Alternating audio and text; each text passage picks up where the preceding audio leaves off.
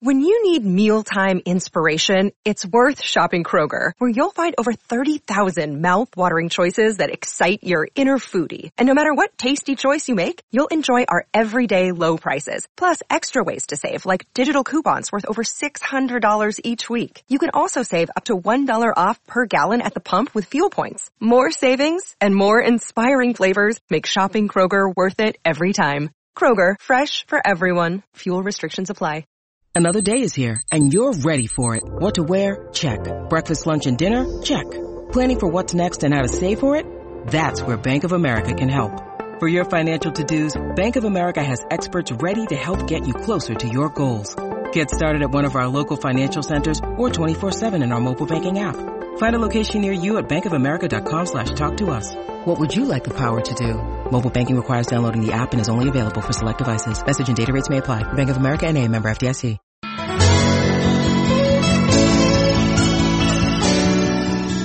Hey everybody, welcome into a live Patriots Q&A edition of the Patriots Beat. Week before the draft, uh, well we, nine days exactly before the draft, Alex, and we are to the point now where I think I've heard every single mock draft, every single simulation of the first round, all the different variables. I think the Patriots have taken every position besides maybe an interior offensive lineman and like a punter or a kicker in the mock drafts that I have seen. I've seen wide receivers, I've seen quarterbacks, I've seen defensive players, tackles certainly, just everywhere and anywhere that you could possibly think of right now that the Patriots roster doesn't look as bad as it did a few months ago, certainly after their big free agency, but not necessarily a roster that is rid of holes or needs for infusion of talent in certain spots. So I think that we know absolutely nothing about the Patriots intentions right now going into this draft. And that's what Mike Giardi of NFL Network tweeted about 20 minutes ago saying teams around the league pretty much have no idea what the Patriots have in store for the draft next weekend. And I think some of it is you can project ahead, right? A big reason the Patriots are in the spot they're in is, and I wrote about this last week on 985thesportshub.com under, you know, I just wrote about kind of the Patriots draft needs. But the overall concept to me is that famous Belichick mantra of you move on from a player a year too early rather than a year too late. And part of that isn't just moving on from the player, but it's having the next guy set. It's being able right. to move on from that player a year too early versus a year too late. And a part of the way they've been able to do that is through the draft. Now with some of these less than stellar drafts the last few years, they've gotten behind the eight ball at some positions. They kind of restocked in free agency, but now they're at a great spot where, you know, is cornerback as it sits today here on April 20th an immediate need? No, but both of those guys are on one year contracts. So you're in a position where cornerback tackles another position like that, inside linebacker where they might not be immediate needs, but they're crucial positions. There's good players at those positions they're going to be able to get. So you have to consider those needs because again, if the Patriots want some sustained success here and to make the most out of his free agency class, look, quarterback's a need for this year right now. We know that. Beyond that, they're in a good position to start setting themselves up for needs down the road and making sure they continue to be competitive and continue to have a full roster here for the next three, four, five years. Right, exactly. This is more of a draft that does feel like plugging in holes for the 2022 roster and beyond, right? And that's why I think a lot of these mock drafts, there's not a whole lot of positions right now on this Patriots roster that you look at. And, and we had this talk off the air about quarterback. Yeah, could a rookie quarterback like a Justin Fields come in and push Cam Newton immediately? Certainly, but I don't think Bill Belichick is going to be one of those guys that's going to start a rookie right away in week one. So basically there's not a whole lot of positions or a lot of holes on this team where you could draft a player in the first round and assume that guy is going to get starter level snaps in year one. There's a lot of player positions instead looking at 2022 and beyond, tackle, cornerback, quarterback certainly that you can kind of check these boxes now and get these guys in the building now and then when Trent Brown and Isaiah Wynn decide to move on let's say or if they decide to move on from Stephon Gilmore or JC Jackson they have Jaycee Horn in the in the right. you know waiting in the wings so to speak for the and you can say you can say the same thing at tackle too with Isaiah Wynn and Trent Brown and and you know Christian Darrisaw Right, exactly. So th- those are sort of the the situations and the permutations I think that we have talked about a whole lot on this show. We're going to get to some of your questions. So if you have questions, I see a couple coming in already. Please drop those in the chat right now and we will get to as many as we can in the next hour or so. Alex, there was, I don't know if you saw the tweet about a rumored picture um, from a decision maker that the Patriots and the Packers have discussed a trade for Jordan Love. I can tell you right now that the tweet that all of you guys are seeing that started this rumor is 100% fake. There is absolutely no truth to it whatsoever being that exact trade. But I, I think the question between the Patriots and potentially trading for Jordan Love is not completely out of left field, right? I mean, the Packers need to make a decision with their quarterback situation. They're in a similar spot to what the Patriots were in with Tom Brady and Jimmy Garoppolo uh, all those years ago. So that sort of feels like a potential trade partner, but my whole thing is, is Jordan Love got paid 26th overall last year. The Patriots had the 23rd pick in the draft and they passed. So if they really wanted Jordan Love, we could have just done this last year and they could have drafted Jordan Love a year ago. Yeah, now they're giving up the 15th pick for him according to this. So I don't, you know, I, I wasn't very high on Jordan Love last year. I didn't, I, I guess I'm still not. We haven't seen anything. He lost the backup job, didn't he? To, oh, what's, what the guys always in the chat talking about?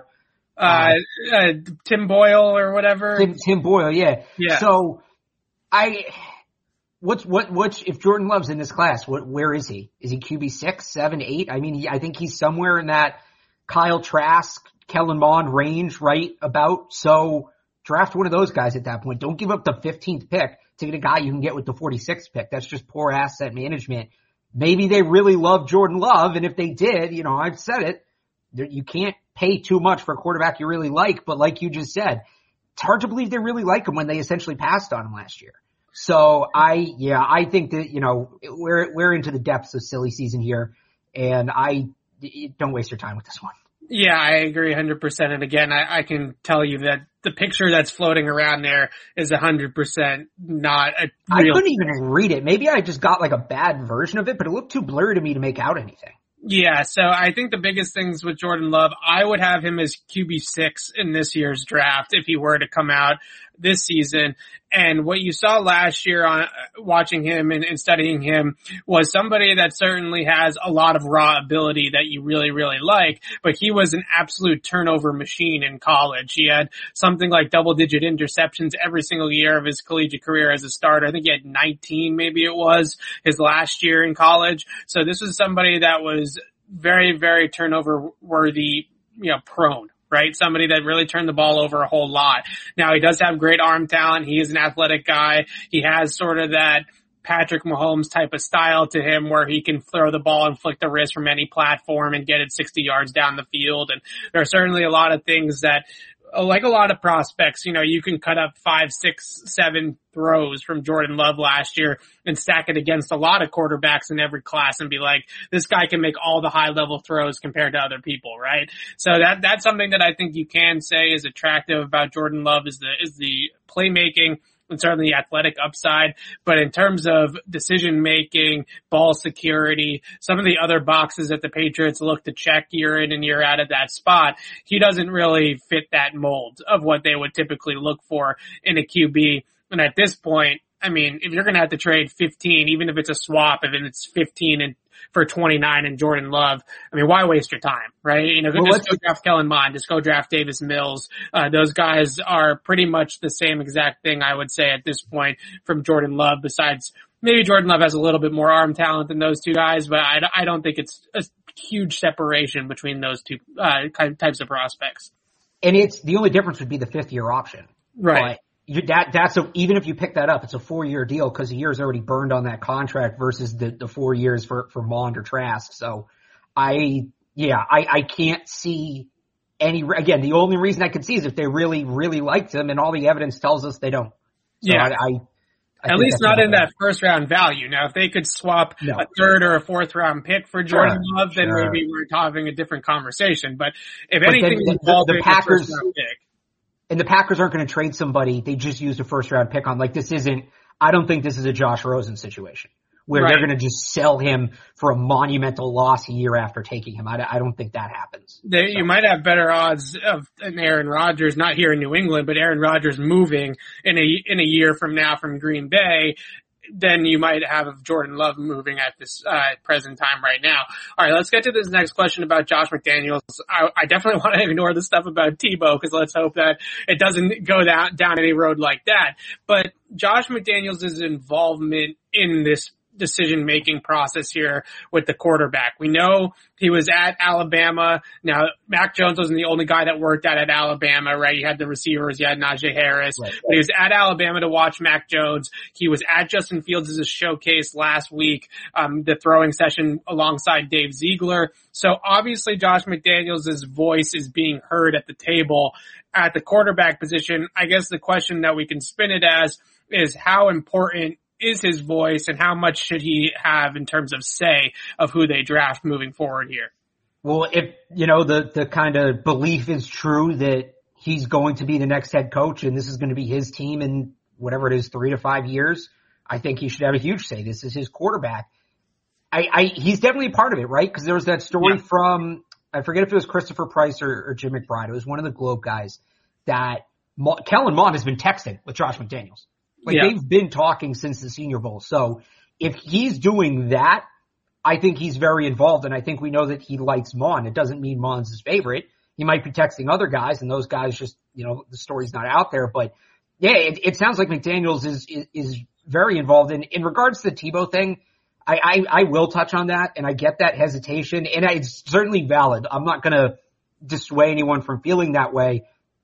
I just don't think there's a Tim Tebow in this draft. Well, there's a Tim Tebow in this draft, but he's not. He doesn't have the same hype train. It's Ian Book, but Or Sam Ehlinger. You know, both of those guys are kind of, I'd But say Sam Ehlinger plays more like Tim Tebow, right? Like an athlete playing Yeah, quarterback. I, I think part of the, well, Ian Book's more like him because they're both terrible quarterbacks, but I think that the, the draw with Tebow w- wasn't the football skill. It was the leadership. It was that like Right.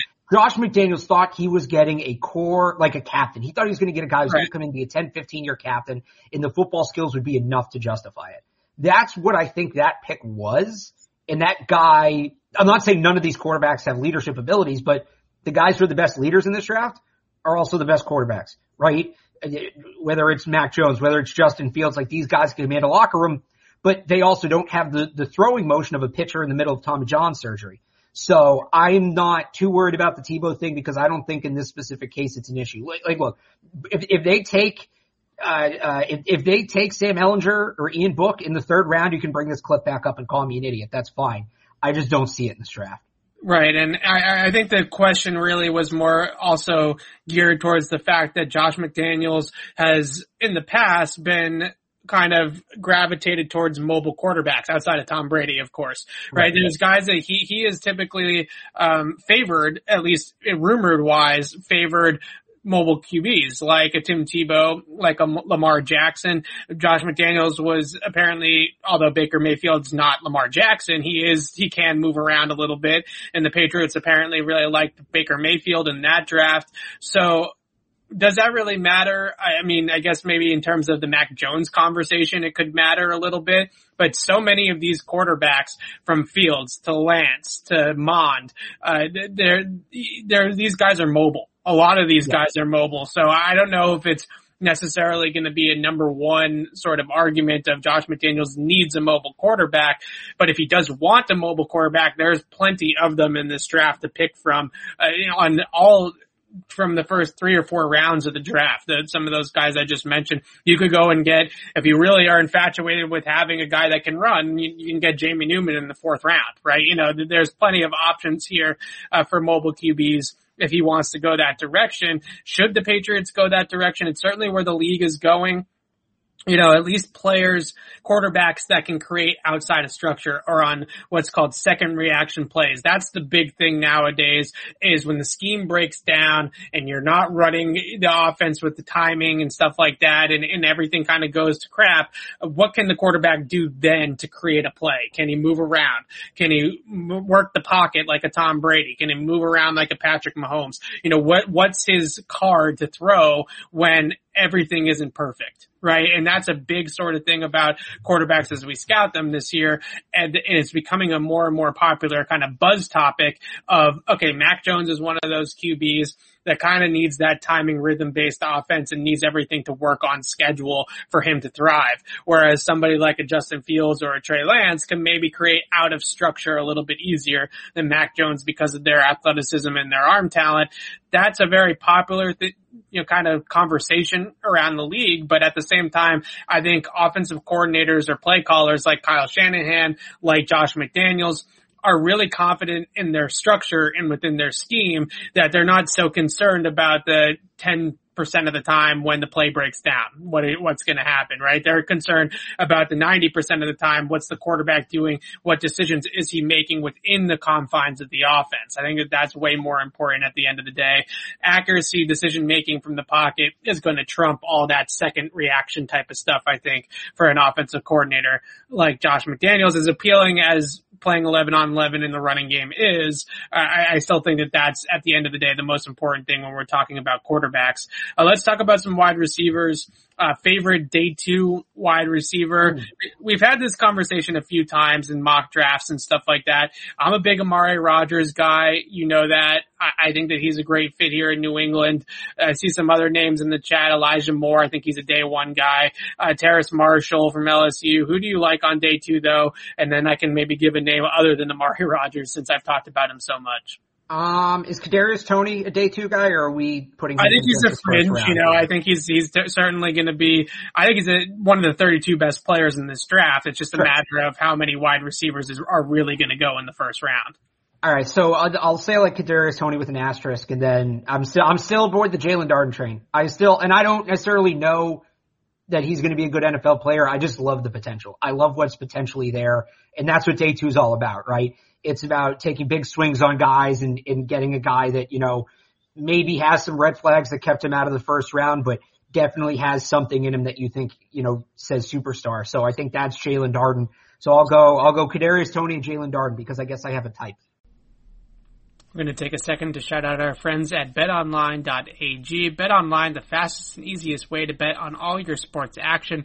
Football might be over, but NBA, college basketball, and the NHL are in full swing. BetOnline even covers awards, TV shows, and reality TV. Real-time updated odds and props and almost anything you can imagine. BetOnline has you covered for all the news, scores, and odds. It's the best way to place your bets, and it's free to sign up. Head to the website or use your mobile device to sign up today. Receive your 50% welcome bonus on your first deposit. BetOnline, your online sportsbook experts. Don't sit on the sidelines anymore. Get in on the action. Don't forget to use that promo code CLNS50 to receive a 50% welcome bonus with your first deposit. well, it's pretty easy to pick the undersized slot receivers in this draft, right? I mean, that's right. basically what 90% of the draft is. Yeah. The other, the other I name. Say, here's an interesting question. Well, give me your name, and then there's an interesting question in, re- in, regards to this conversation. Okay, so the other name I wanted to mention that I don't think that gets nearly talked about enough in this wide receiver class is Amon-Ra St. Brown from USC. So he's the type of player to me that thrives in New England. Not necessarily the athlete that Kadarius Toney is, or Rondale Moore is, or even Jaelon Darden, but he's just a technician, and he's very, very quick at the top of the route. That translated to his three cone time. I think he ran like a six eight one and the three cone and you see that quickness in his route breaks, the technical kind of savvy, the ability to set up defensive backs, understanding of leverage. I think he's the type of player that reminds me a little bit of Jakobi Meyers, but with a better athletic profile. And, and, if I'm the Patriots, those are the types of guys that I'm targeting at the wide receiver position. I'm saying no to Terrace Marshall. I'm saying no to Dyami Brown. I like those guys as prospects for other teams, but I want the guy that is going to be ready to go within the confines of this system. I think Amon-Ra St. Brown would run really savvy routes instantly for the Patriots and would give you what Jakobi Meyers does but maybe with a little bit more athletic upside. So that's the other guy I think I, it's not, we, we really haven't talked about him at all. And I don't think he gets talked about at all in terms of, you know, the conversation here in New England or in the Boston area enough.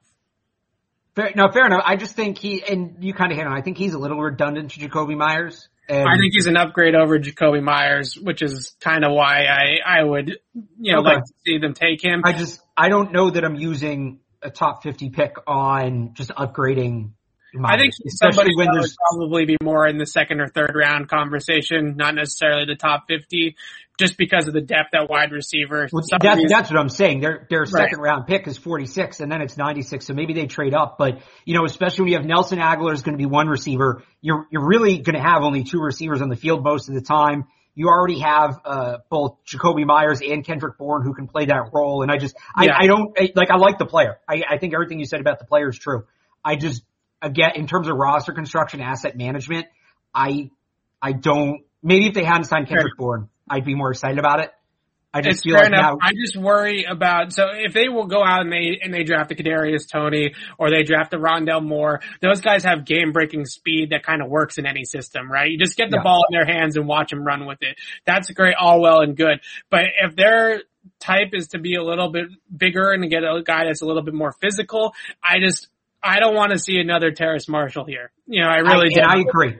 I, I agree. Terrace Marshall, Nico Collins. Yeah. But, but I've also said, like, it doesn't have to be one or the other. I'm fine if they don't take a receiver until day three. Yeah. I don't think it's that big of a need right now, just given the way their roster is structured. I agree. So, you know, if they're like, if they're going to go that route, the big guy, I've said this, Jonathan Adams, go, if you're really going to take a swing, really take a swing at like 180. Uh, but somebody, if we are going to talk about the slot receivers, somebody brought up Rondale Moore versus Kadarius Toney. Yeah. Which I think is a very interesting conversation. I and I would, I would say it goes back to something I just said that I think the hesitation with Rondale Moore is his ability to stay on the field, right?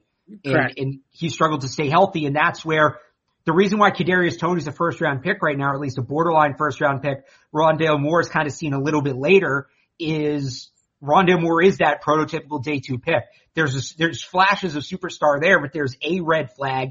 In this case, it's injuries that's kind of holding him back. Where Kadarius Toney He's been more durable. He's also just built a little more like an NFL player. He's thicker. He has more muscle on him. He's going to absorb hits. I also just think he's a little bit better of a player. It's marginal, but when you factor in that injury history and the physical build, I'm going to go with Kadarius Toney in this one. But you know, Kadarius Toney at the end of the first versus Rondo Moore early middle of the second, you can get into the value conversation there for sure. I I have major concerns about Rondale Moore. I don't think he's going to stay healthy. But are are they talent related?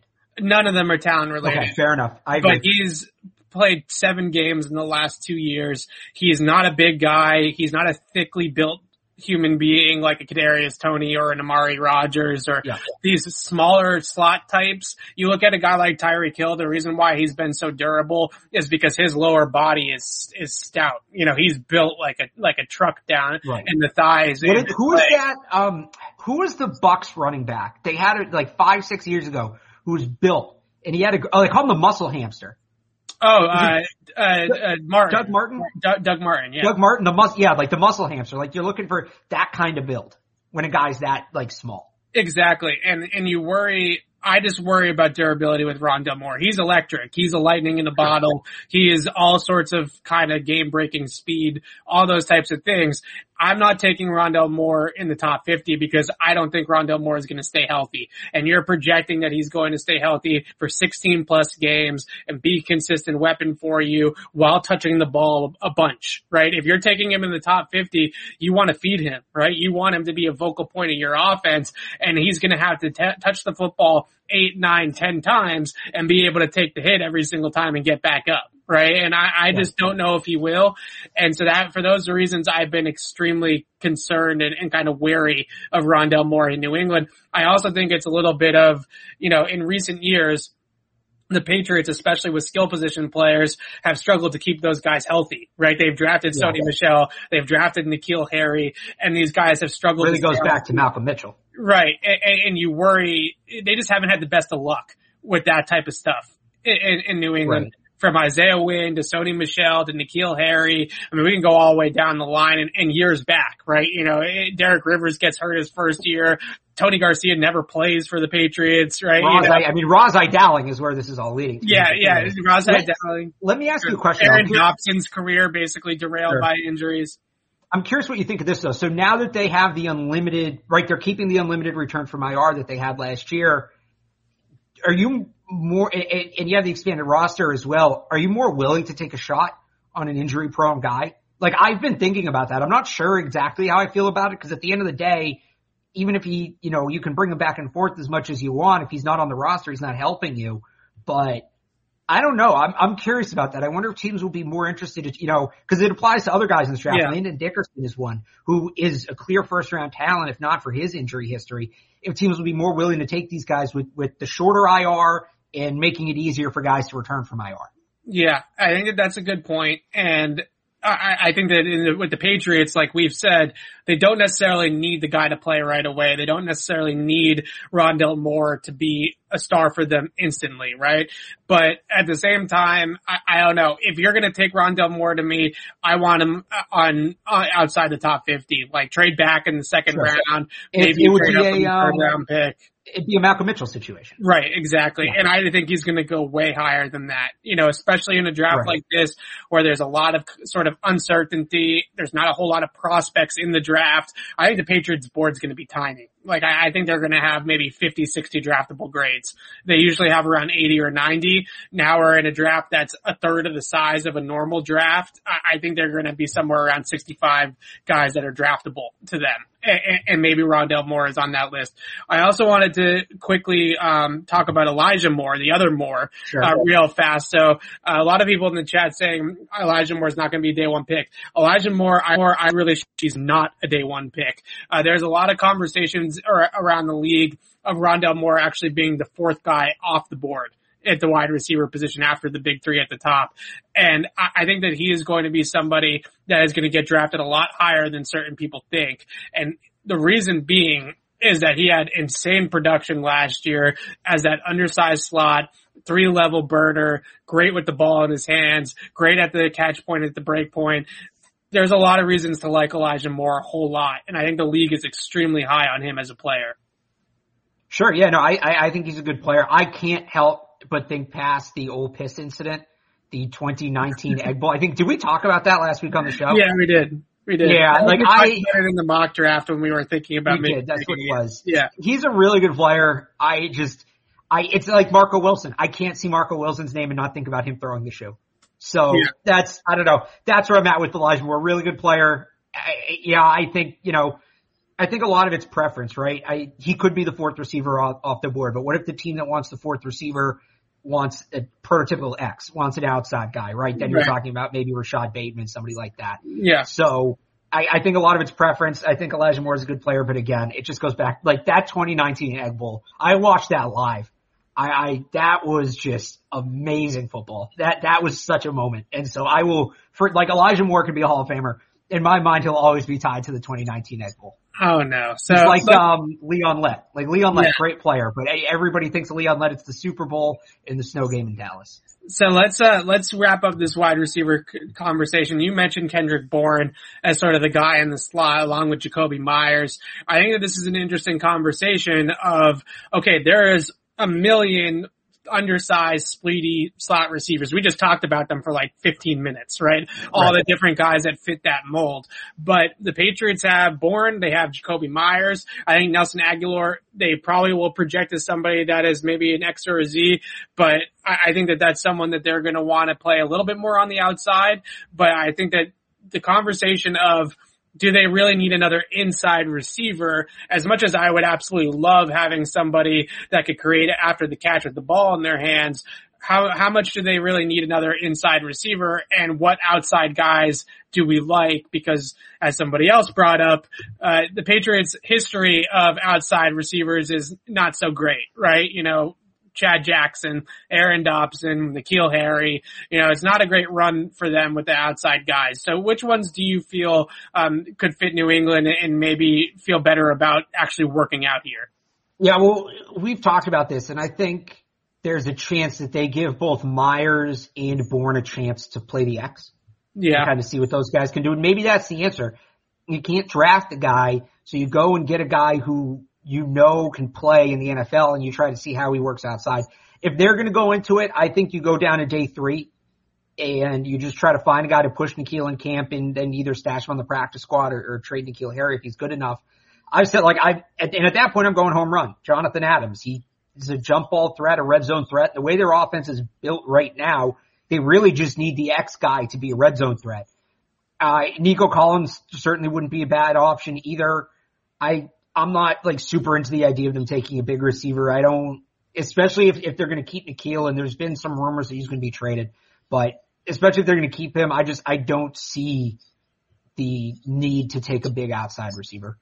Yeah, so I think that the need is there for a true X. I actually really like Nico Collins. I think that he's a player that could succeed here. He has that outside speed and he also timed really, really well in the three cone. So he does have some agility or lateral movement, I should call it. He's not a guy that's a jitterbug at the top of the route, but at the line of scrimmage, I did see some pretty good nuance in 2019. He didn't play in 2020 uh, in his release package. I think his release package at this point is much better than N'Keal Harry's. I, I think that he's somebody that can really release at the line, build up his speed, and if you're going to be an outside guy that's going to win with possession and, and, contested catches, you have to win at the line of scrimmage. You have to move guys off the, their spots, be able to blow past them at the line of scrimmage, and open up your strides, get guys on your back, and adjust the balls in the air. That's how you win as a contested receiver, and the reason why N'Keal Harry struggled so much is because he doesn't get that movement at the line of scrimmage and it, it causes him to wear coverage down the field, right? And it allows right. those guys to ride his hip pocket and be in good position to play the ball. So I think the biggest thing what you see with Nico Collins is I do see that lateral movement at the line in his release package to get off of press coverage, to get himself up the field. And we definitely saw that at Michigan. We saw that as, uh, at the Senior Bowl where he played really well. I think his value is going to be decent in this draft because these slot receivers are going to fly off the board. I think that eight, nine, ten of these guys could go in the top 75 picks or so. So you might see somebody like a Nico Collins hang around to the third round. And if that's going to end up being the case, and I really like that value play, I like the Dyami Brown from North Carolina a whole lot too as an outside X. He's a little bit stiffer. I'm not sure if that really is the best translatable skill there, but Nico Collins, if I had to take somebody with a premium pick, would probably be my guy in this draft for the Patriots. If you got to wait on it, like you said, you know, Jonathan Adams, there's a couple of bigger guys. You know, I'll, I'll, give you one more too. Is and I've, I've been big on this guy, Dez Fitzpatrick. Yeah, from Louisville, and I don't know that he's as fluent at the line as Nico Collins is, but guys who are hands catchers, guys who can catch the ball away from their body, guys who you know have body control and can make acrobatic acrobatic catches. Those guys tend to do pretty well here. And Dez Fitzpatrick is that. He's 6'2 and he can use that entire frame. And his catch radius is really impressive. So he's maybe a guy on day three if they want that X. And he can play a little bit in the slot too. He can kind of play that big slot role. So he brings some versatility as well. So maybe that's a guy they look at. Yeah, maybe a guy like Cornell Powell too, I think sure. could fall into day three just based off of the depth. That's the thing is that we talked about this, I think in, more so in really the last three drafts. The receiver depth has just been absolutely insane. So it's not like, you know, it'd be great if the Patriots drafted somebody like Kadarius Toney or Rashod Bateman or something and just got this big time playmaker at wide receiver. But you can wait on wide receiver in these drafts and get somebody later on on day three that I think is still going to have starter level talent. That that's how deep this class is this year. Somebody on day three in this draft might really be a fringe top 100 pick in another draft. I think there's starter level talent, draftable talent in day three for a, lot of rounds. Like I think you can maybe get somebody in the fifth or the sixth round that will be a starter level upside type of player. Maybe not right now. That's why he falls, but down the road, maybe you can develop him into somebody like that. And uh, those are a few of those guys there. All right. Let's have this conversation. I know you want to talk running backs, Alex. So I will let you talk about running backs the Patriots, I've said it multiple times. Whoa, not like that. Not that kind of need, but okay. Yeah, I've said it. we don't have to necessarily talk about Najee Harris, but, uh, we've talked about it multiple times that the Patriots have kicked the tires on running backs this offseason in free agency. They haven't made a move at running back yet. I, I think that there's a running back coming. Now, I hope it's not early. I hope it's not a premium pick, but I do think there is a running back coming, uh, where w- would you say is, is a target that you would feel comfortable with? Cause I think a first round running back would be a disaster. Sure, yeah, not Najee Harris, like sneaky need, absolutely. I'll agree with that. Not to the first round extent. They basically need, so they, they have their two early down backs in Sony Michel and Damien Harris. That's set. Right. They like to carry two passing game backs as well. James White comes back. That's one but he's going to be 30. Very few running backs produce after the age of 30, and there's really nobody behind him. JJ Taylor's kind of in this in-between space. He's actually an early down back because he's not a great pass blocker. And that Yeah. James White role, as important as it is to be able to catch the ball, you have to be able to pass block too. JJ Taylor's more that Dion Lewis where he's a change of pace early down back. So given they don't play rookie running backs and James White's kind of right up against it, the Patriots need to look to, to find the next guy so he can redshirt this year and then you know, just like James White took over for Shane Vereen, Vereen took over for Woodhead, Woodhead took over for Kevin Faulk, etc. So where do they find that guy? The earliest to me, you're looking right outside the top 100 and it's Demetric Felton from UCLA. They've met with Yeah. him. He's a great fit. Didn't physically test well. I'm not scared off by that. I don't know how you feel. I, I trust what I've seen on tape. I think that that was an anomaly. Had a bad day. I don't know. He ate something bad for lunch, whatever it is. I don't think they need Felton at 120. There's some other guys. We've talked about Kylan Hill, maybe going a little bit later. Jarrett Patterson from Buffalo is a guy who could be, they could be interested in. One guy I really like though, and I've come around on this the last couple of days, and it's interesting you mentioned Rex Burkhead because Rex Burkhead could kind of fill both roles. He Right. was a pass catching back, but he was better out of, you know, traditional sets and just taking handoffs from under center than a guy like James White is. And if there's a guy like that in this draft, to me, it's Rakeem Boyd out of Arkansas, the last chance U star. He's got a similar build, 5'11", 2, 215. So he's big, but he's not big. Um, he, he's a very powerful runner. He likes to run into contact at his size. It might be tough at the NFL, but you like to see a guy who's not afraid to fight for extra yards. And he's a sneaky good receiver. He was used a, a good amount out of the backfield as a junior or, or two years ago at Arkansas. Last year he only played six games and then opted out because Arkansas was just terrible. But he kind of fits that Rex Burkhead. He can do a little bit of everything. He's going to be able to, he's going to be a power running back. He's going to be a guy you could use on the goal line, but at the same time, you can use him out of the backfield. He's a very good pass blocker. He's shown uh, the, the hands are still coming, the route running's still coming, but he's shown an ability that you get. He understands what he needs to do, and, and he seems like he can grow into it. And he can play special teams as well. He might I be you just like him so much because he was on Last Chance U, but that's why I know about him. That's no, because I uh, uh Ronald Ollie was in the draft two years oh ago. yeah, I did yeah, I not remember want them to Ronald take. Ollie. Yeah, you need to finish that stuff. Although they did have um Nick Coe last year was Okay. also on the show. He got cut. No, so I, look, it's it's a cool story. Would it be cool if they got a last chance you got? Yes, in all honesty. The reality is Rakeem Boyd, I think, has a lot of what Rex Burkhead brought to the team, but because he's a pow- he's a power back who's 5'11", 215, it's going to scare a lot of teams off. And there's certainly growth that needs to happen there, but like you just like you just said, right? You don't want them using a premium pick with the running back, so you're talking about developmental guys. I think Rakeem Boyd has a lot of traits that maybe aren't NFL ready yet, but excite you. And for a team that doesn't need this guy to produce right away and likes to redshirt running backs, he's kind of the perfect fit. And they can get him outside of the top 200 and maybe as a UDFA. So, So that the- that's my guy. The other guy I wanted to mention was Kenneth Gainwell from Memphis. Sure. Who I like a lot.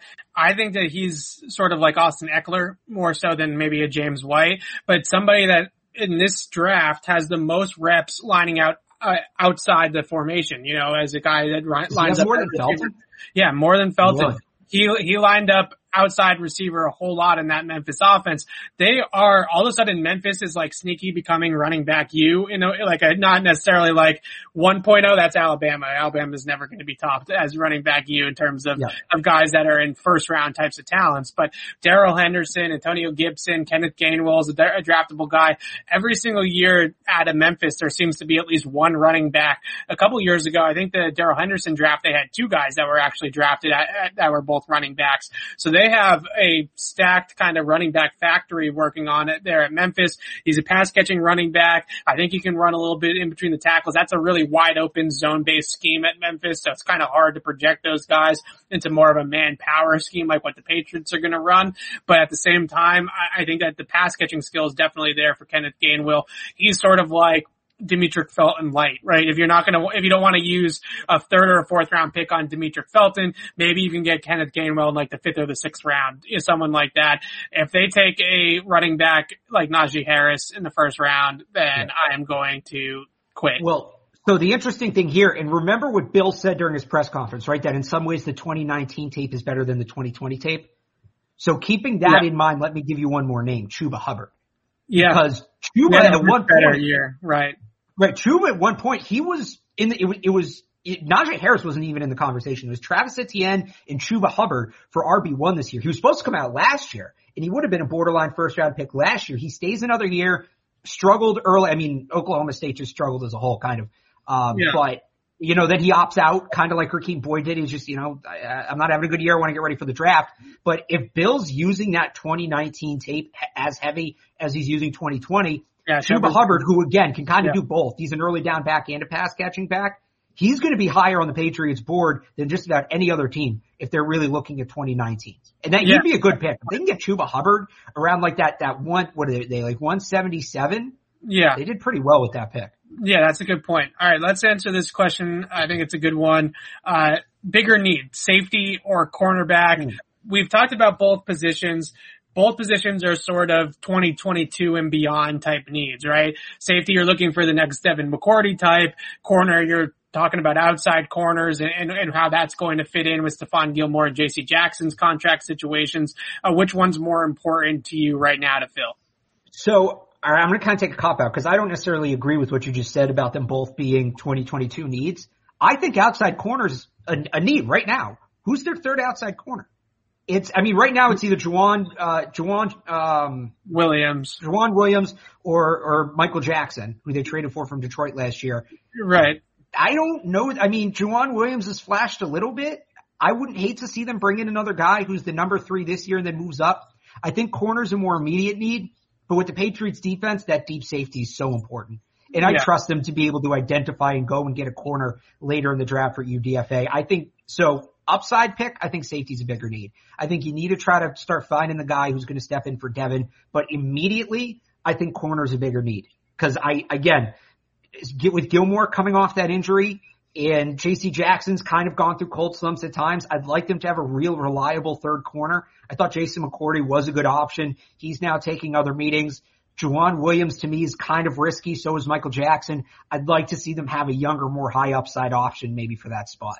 the, the the argument that you just made is a good one, and the problem is is that I think a lot of people, if they draft a corner, I think all, the educated fans that watch our show and, and other shows that understand the needs of the team will understand if they take a corner early, right? If they take a corner at, at 15 or 46. But a lot of the casuals are going to freak the F out, especially if they take another corner in the second round, like a Jawan Williams type. Or they take Tyson Campbell, for example, from Georgia, who is a, a, really a carbon copy of a guy like Rosai Dowling or Jawan Williams, you know, not as big as Jawan, but six foot two, long, fluid, athletic, raw, upside corner, right? So I think the guys that I would look at, if they're going to go, I, I agree that corner is a bigger need right now than safety. I think that they do need some depth there on the outside, and I certainly think that they need to look at 2022 and beyond as well because the odds of having both Stephon Gilmore and JC Jackson on the 2022 roster, I think is a pretty big long shot, right? The Right. likelihood That's that the other thing. This can change. I mean, Gilmore gets traded. It changes like that. So Right. And the likelihood that they're able to keep both of those guys beyond 2022, especially with the money that they just committed to corner, or not to corner, to the roster this offseason, you know, that's a lot of big contracts to start stacking. Even if you have a rookie quarterback, it's a lot of big contracts to start stacking together and fit under the cap and have flexibility. So I think the biggest thing that you would look at it with corners is somebody that can play both a little, play the Z receiver, right? Play somebody that can play a little inside, can play a little bit outside, and isn't just pigeonholed to just outside boundary corner work.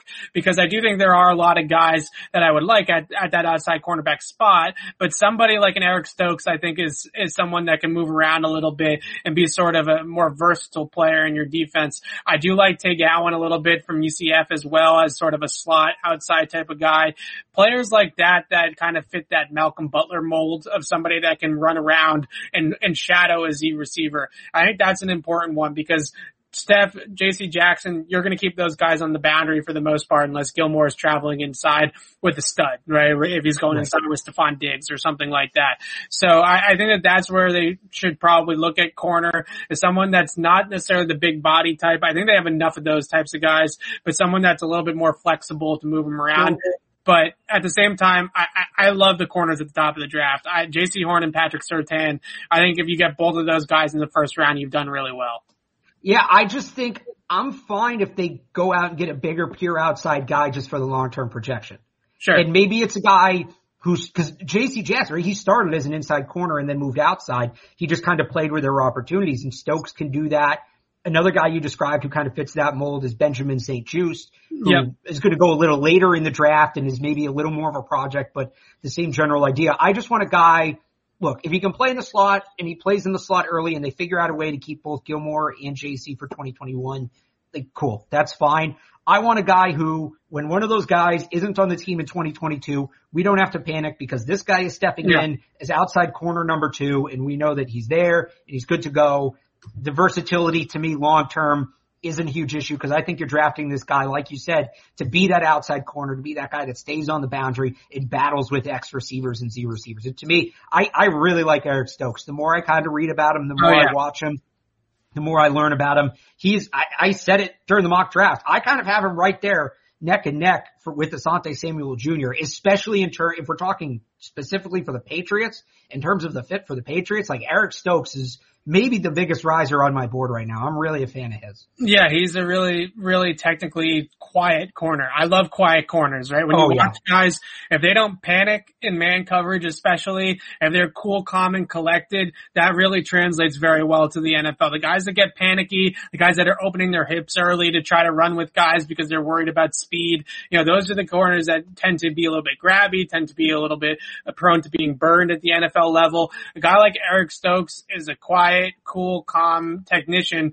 that played three years of starter ball in the SEC for Georgia, right? That's that. There's something to be said for that experience as well. So if you're looking for a guy to be that third corner, now they have Jonathan Jones, they have guy, they have options in the slot, right? So they're not Right. going to need. I'm not, yeah, Jonathan Jones, Myles Bryant, like I'm not, remember D'Angelo Ross comes back next year. Yeah, uh, I'm- we're, we're forgetting the guy that they they just saw, uh, Jalen Mills is Jalen. Mills, right? Well, he's going to play some safety too, but Yeah, I'm, I couldn't be less worried. I, slot corner, I think, is one of, if not their strongest spot right, Right. now on the roster in terms of top end talent and depth. That's why if, if the guy needs to play in the slot early to get reps, so be it.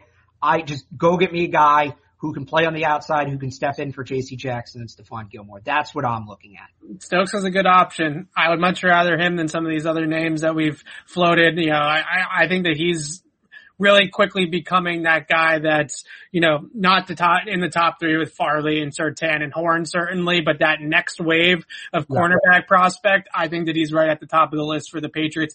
If I have to name a safety though, uh, Tyree Gillespie from Missouri, I, I've really gotten uh, into his tape uh, more recently. Uh, you know, uh, you know me, prisoner of the moment. Uh, he is somebody that is really in, intriguing to me as a deep safety. Can play single high, can come down and, and, and kind of lay the boom both against the run and the pass. Uh, broke up a few plays against Alabama, had his best tape probably last year against Alabama.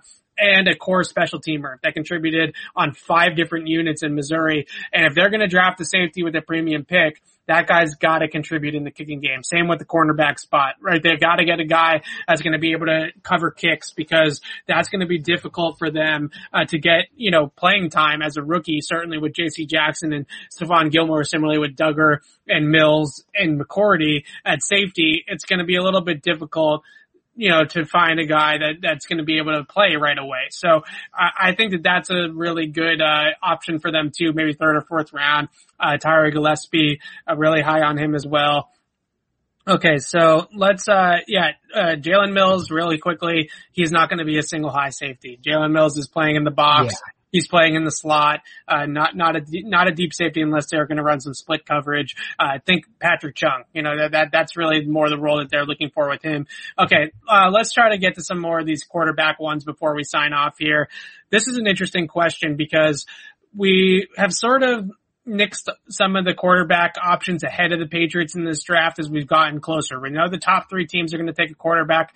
I still don't think the Atlanta Falcons are going quarterback in this draft. I think there might be a year too soon to take a first, a guy at four overall with Matt Ryan still under contract for a couple more years.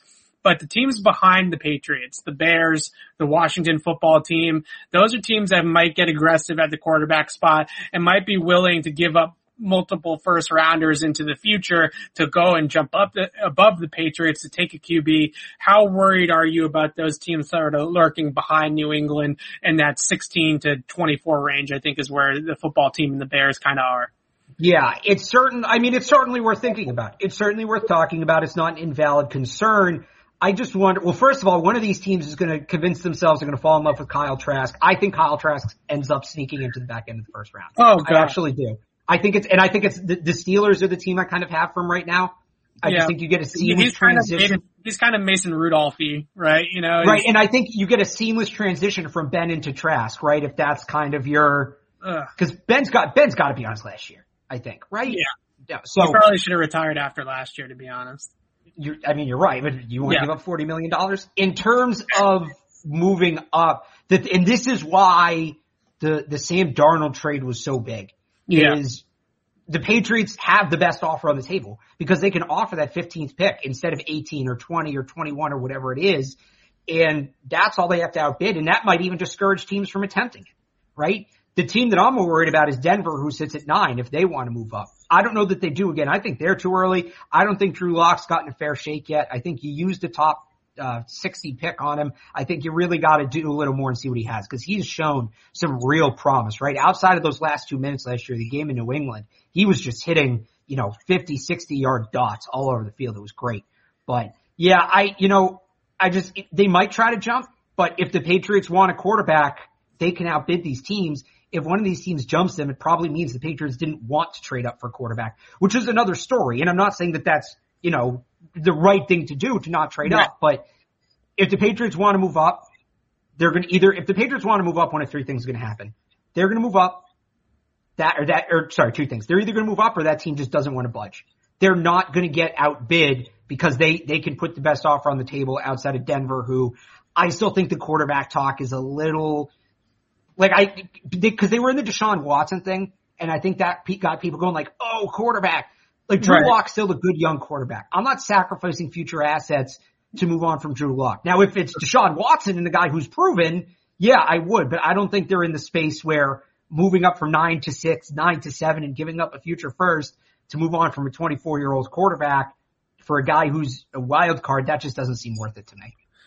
Yeah, so the Bears, I, you mentioned Kyle Trask, and I feel like the Bears are an interesting spot for Kyle Trask because he's the type of passer that I think needs to be in a quick West Coast type of system, right? He's gonna want to get the ball out. He's gonna want to live Where with the it. decisions are made for him. Yeah, a, a West Coast based scheme seems to be the best fit for Kyle Trask. So I, I could see the Bears liking him a little bit. He's got the size, you know, he's got some of those things that you like in terms of a West Coast scheme. So maybe they go that direction in Chicago. Uh, the football team's an interesting one. You know, I, I think that they're going to be a little bit aggressive at quarterback too. But the point I wanted to make is that honestly, I, I sort of feel like the quarterback conversation is now going to come full circle. And this is where I feel like we're going to get next week on Thursday night is we tied all these conversations about Mac Jones going number three to San Francisco. I still don't think he's the pick for the 49ers. I know that's what everybody in the media wants to say and wants you to believe, but I still don't feel like Mac Jones is the pick for the Niners at three, which makes me think that the most likely outcome, like we talked about you and I, Alex, starting back in January for the Patriots in the first round is probably Mac Jones. Right? I, I think that he's the guy that at around 10, 11, that's when it starts to make sense for a player like Mac Jones. Maybe three, a little bit too high, especially over guys like Justin Fields and Trey Lance. Mac Jones, I feel like we are, like I said, we started in January around the college football playoff and around the uh, college football national championship saying Mac Jones is the best fit in the draft for the Patriots at quarterback.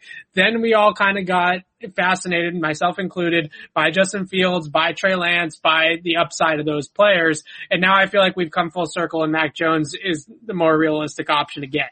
So I, I feel like Mac Jones is a, is going to be right in their sweet spot and somebody that is going to be uh, very, very easy uh, for the Patriots uh, to end up getting. I, I think that it's going to end up being Fields or Lance at three to San Francisco. I don't think any of these other teams are going to be clamoring to draft Mac Jones in the top 10 that have picks like Denver or like Atlanta that might have needs there at quarterback.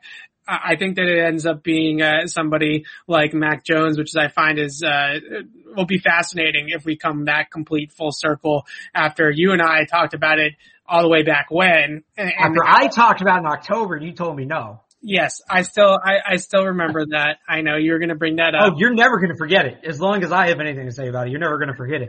No, why do you want Mac Jones? Uh, why I, do you want still, Mac? I'm still Too not 100. percent Third round quarterback. It, it is a little bit of a reach, but that's quarterbacks for you. All right. Um, so apparently, uh, getting off quarterbacks really quickly. I want to go back to my big offensive lineman. I, I haven't seen this from Doug and, and Mike Reiss, but apparently Alijah Vera-Tucker's name has come up in their conversations. Uh, he is somebody that definitely checks a lot of Patriots boxes. Um, very smooth athlete does project to, from a lot of people to move inside to guard. But when you play that well at tackle in a, in a Power Five conference, I think you can definitely leave him out at tackle as well and have him have a very good NFL career. Really smooth athlete, connects really well and climbs to the second level, pull blocks, movements, lateral movements if you want to move him there. Very clean pass setter. Just a, a kind of clean, checks the boxes, safe offensive line pick. And I think that that would be a really nice pick for them in the first round. We've talked a lot about Darrisaw. We've talked a little bit about Rashawn Slater. Um, we talked about guys maybe on day two at the tackle position, Radunz, uh, Liam Eichenberg from Notre Dame, uh, whatever uh, we haven't talked a ton about Vera-Tucker. I'm not sure how much you, you've seen of him, Alex, but a very technically sound, clean tackle prospect with very good athleticism. Yeah, I, I, I'd agree with that. I haven't watched a ton of him. I, they, like they'll take, they, they, they like those, those athletic kind of multi-position tackles he certainly fits. I think at this, I, I, if they're going to take a tackle, I just feel like they're going to be able to get Darrisaw Slater at 15. And I think those two guys are better. And maybe this is like a trade back scenario. I'd have to see exactly what Doug and, and Mike said, but right. I just, he's a good tackle. I just don't know if he's going to be the best tackle on the board when they pick.